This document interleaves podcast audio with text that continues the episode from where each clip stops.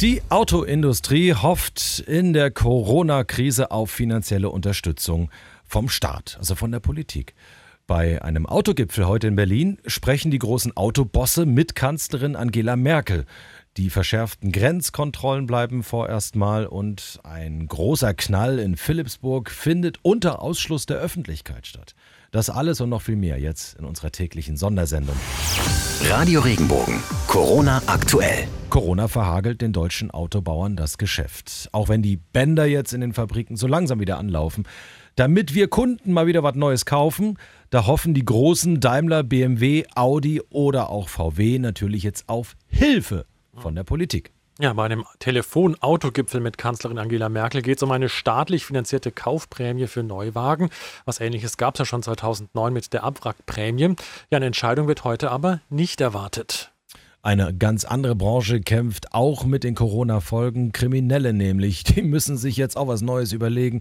Vor allem die Einbrecher, weil wir fast ständig alle zu Hause sind. Ja, Homeoffice, Homeschooling und fehlende Veranstaltungen. Laut vorläufigen Zahlen wird weniger in Wohnungen und Wohnhäuser eingebrochen. Ja, dieser Trend zeichnet sich nahezu bundesweit ab, zeigt eine Länderumfrage der deutschen Presseagentur. Regenbogen 2 Reporter Benedikt Meise. Die Menschen sind nicht nur mehr zu Hause. Nach Angaben der Behörden ist es aktuell auch schwerer, Diebesgut wegzuschaffen, beispielsweise ins Ausland. Ob aber ausschließlich die Corona-Krise der Grund für den Rückgang bei Einbrüchen oder Autodiebstählen ist, können die Behörden noch nicht bestätigen, denn die konkreten Zahlen stehen erst dann fest, wenn alle Fälle in die bundesweit einheitlich geführte Kriminalstatistik eingetragen wurden. Auffällig bei den angegebenen Zahlen der Bundesländer ist aber zudem, dass es auch in einigen Ländern weniger Straftaten im öffentlichen Raum gab. Also ich finde es gut. Das ist okay. Ja, Kann ich mitleben. Ja, genau. Mit dem klassischen Sommerurlaub im Ausland würden gerne viele dieses Jahr auch wieder leben, aber das wird vermutlich nichts haben wir auch gestern schon drüber gesprochen, dass die Deutschen jetzt vermutlich ihren Urlaub hier bei uns auch in Deutschland, also im eigenen Land, verbringen werden dieses Jahr. Gut, aktuell ist es ja auch nicht wirklich einfach, aus Deutschland auszubrechen. Ja, weil die Länder um uns herum genauso wie Deutschland ihre Grenzen verschärft kontrollieren, eben wegen Corona. Und Bundesinnenminister Seehofer hat die Grenzkontrollen unter anderem zur Schweiz, Österreich oder Frankreich am Abend bis zum 15. Mai verlängert. Und wenn wir schon Urlaub in Deutschland planen, dann bleiben ja die Fragen auch offen. Wann darf man im Restaurant dann auch wieder im Urlaub essen gehen? Wann öffnen überhaupt Hotels innerhalb Deutschlands mhm. wieder? Nach Niedersachsen ist gestern Abend auch Mecklenburg-Vorpommern mit Plänen dazu vorgeprescht. Zum Beispiel soll der Pfingsturlaub an der tollen Ostsee wieder möglich sein. Ja, und dabei ist ja erst morgen die nächste Videoschalte von Bundeskanzlerin Angela Merkel mit den Ministerpräsidenten der Länder angesetzt, bei der eigentlich die grobe Richtung von weiteren Lockerungen abgesprochen werden sollte. Regenbogen 2 Reporter Thomas Bockt. Der Tourismus ist für Mecklenburg-Vorpommern ein besonders wichtiger Bereich und weil die Zahl der Corona-Neuinfektionen weiter eher gering ist, soll nun Schritt für Schritt mehr möglich werden. Schon am kommenden Samstag sollen Gaststätten für Einheimische wieder öffnen dürfen, allerdings unter strengen Hygieneregeln. Am 18. Mai sollen auch Hotels, Pensionen und Ferienwohnungen für Einheimische aufmachen und eine Woche später soll dann auch das Einreiseverbot für Touristen aus anderen Bundesländern aufgehoben werden.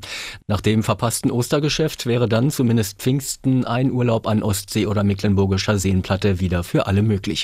Der 5. Mai heute ein wichtiges digitales Datum, denn ab heute darf die Polizei in Baden-Württemberg in Einzelfällen auf Corona-Daten zugreifen. Gemeint sind vor allem Daten von Gesundheitsämtern über Personen, die mit dem Coronavirus infiziert sind. Ja, dieser Datenaustausch soll Polizeibeamten helfen, rechtzeitig Schutzvorkehrungen vor einer Ansteckung zu treffen.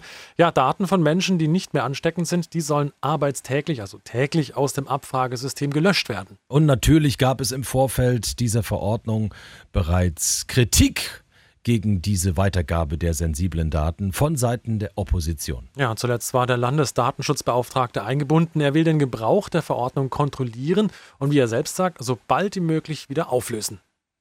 Tausende Zuschauer, Hobbyfotografen, Filmemacher, Atomkraftgegner in Feierlaune. So sollte eigentlich die Sprengung dieser Kühltürme Mitte Mai in Philipsburg ablaufen. Doch daraus wird jetzt nichts. Diese beiden markanten Kühltürme von Weitem sichtbar, im Moment zumindest noch, mhm. werden am 14. oder am 15. Mai unter Ausschuss der Öffentlichkeit gesprengt. Wegen Corona. Genau. Und deshalb verrät die Energie Baden-Württemberg weder den genauen Tag noch die exakte Uhrzeit der Sprengung. Ja, damit soll ein Massenauflauf verhindert werden. Einfach vor Ort am ehemaligen Atomkraftwerksgelände abwarten, das bringt nichts. Denn innerhalb des 48-stündigen Zeitfensters, Zeitfensters, äh, Zeitfensters kann es halt jederzeit knallen. Projektleiter Thomas Müller. Der Sprengabbruch wird jeweils durch akustische Signale von einem Signalhorn begleitet, gefolgt durch zwei kurze, dumpfe Schallereignisse und einem Grollen, das durch das Einstützen der Kühltürme entsteht. Diese Geräusche dauern insgesamt nur wenige Sekunden. Man kann das vergleichen mit einem Donnergrollen bei einem vorbeiziehenden Gewitter. Also mein Magengrollen dauert länger. Ja, heute Morgen. Deine Schallerzeugnisse waren gut zu hören. also rund um das Kraftwerk und in den darum liegenden Gemeinden werden Sperrungen eingerichtet und die Bewohner müssen aber ihre Häuser und Wohnungen nicht verlassen. Herr Wagner, ich habe von meinem Magen gesprochen. Radio Regenbogen. Corona aktuell. Wenn dir der Podcast gefallen hat, bewerte ihn bitte auf iTunes und schreib vielleicht einen Kommentar. Das hilft uns sichtbarer zu sein und den Podcast bekannter zu machen. Dankeschön.